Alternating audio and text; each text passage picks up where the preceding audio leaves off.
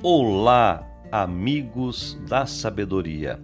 Quem vos fala é o professor Osmar Ponquiroli. O episódio de hoje é uma reflexão sobre a concepção de ética no pensamento de um grande pensador grego chamado Aristóteles. O estudo da conduta ou do fim do homem como indivíduo é a ética. O estudo da conduta e do fim do homem como parte de uma sociedade é a política. Todas as ações humanas tendem a fins que são bens. O conjunto das ações humanas e o conjunto dos fins particulares para os quais elas tendem subordinam-se a um fim último, bem supremo, que todos os homens concorrem em chamar de felicidade. O que é felicidade? O bem supremo realizável pelo homem consiste em aperfeiçoar-se enquanto homem, ou seja, naquela atividade que diferencia o homem de todas as outras coisas. O homem que quer viver bem deve viver sempre segundo a razão. Se estabelecemos como função própria do homem certo tipo de vida, e como função própria do homem de valor concretizá-la bem e perfeitamente, então o bem do homem consiste em uma atividade da alma segundo a sua virtude, e quando as virtudes são mais de uma, segundo a melhor e a mais perfeita. Mas é preciso acrescentar, em uma vida, Aristóteles proclama os valores da alma como valores supremos, embora com seu forte senso realista, reconheça uma utilidade também aos bens materiais em quantidade necessária, já que ele, mesmo não estando em condições de dar a felicidade com sua presença, podem comprometê-la com sua ausência.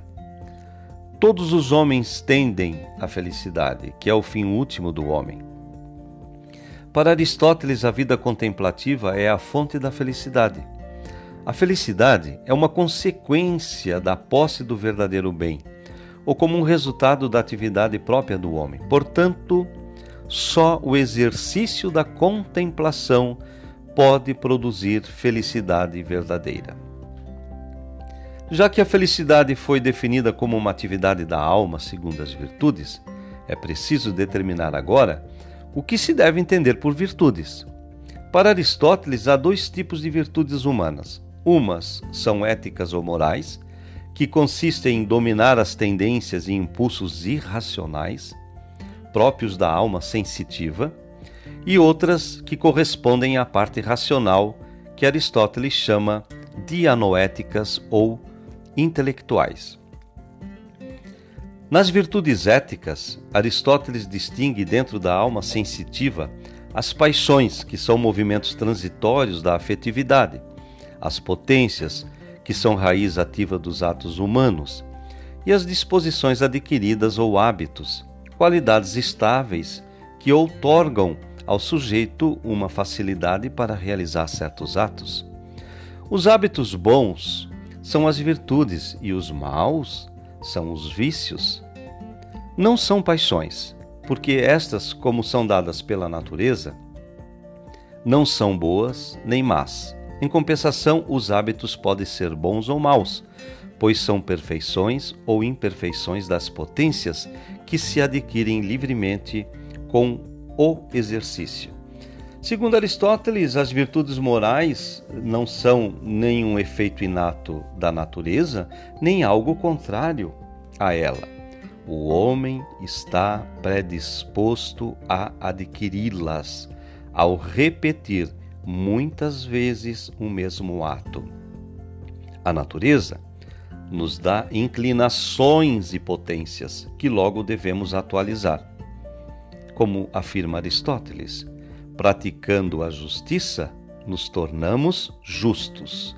Praticando a temperança, temperantes. A virtude implica justa proporção, justo meio.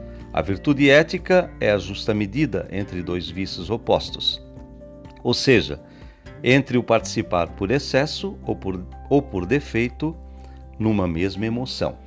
Virtude é uma disposição de caráter relacionado com a escolha e consiste numa mediania, isto é, a mediania relativa a nós, a qual, determinada por princípio racional próprio do homem dotado de sabedoria prática, é um meio termo entre dois vícios, um por excesso e outro por falta, como Aristóteles argumenta na Ética Nicômaco. Três critérios estão indicados por Aristóteles para nos certificarmos a respeito da existência da virtude. Ela é uma disposição de caráter que leva a pessoa a agir fora dos extremos, quer por excesso, quer por falta. É um agir segundo um princípio racional, a reta razão, se espelha no exemplo dos homens dotados de sabedoria prática, que Aristóteles chama de phronesis. As virtudes dianoéticas são as que se referem à alma racional e chama-se prudência ou sabedoria prática ou sabedoria. Conforme se refere às coisas contingentes e variáveis ou às coisas necessárias e imutáveis. A prudência é prática, a sabedoria é teórica.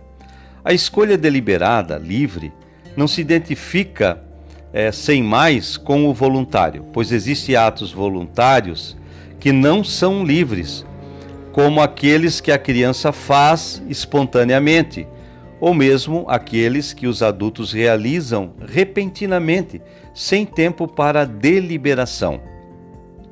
Segundo Aristóteles, o homem é naturalmente um animal político, politikon zoon, aquele que fosse incapaz de integrar-se numa comunidade, koinonia, ou que seja autossuficiente a ponto de não ter necessidade de fazê-lo, não é parte de uma cidade, por ser um animal selvagem ou por ser um deus.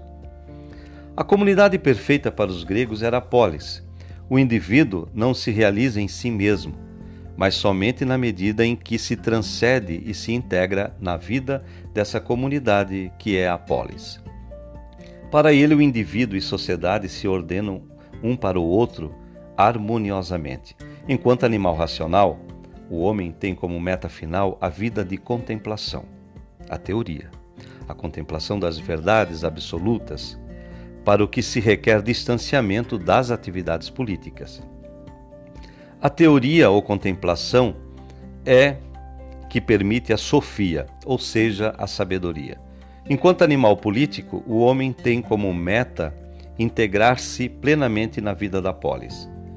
É o reino da phronesis, sabedoria prática, na qual as certezas não existem e o ser humano tem de contar com as decisões prudenciais. Muito obrigado e até o próximo episódio.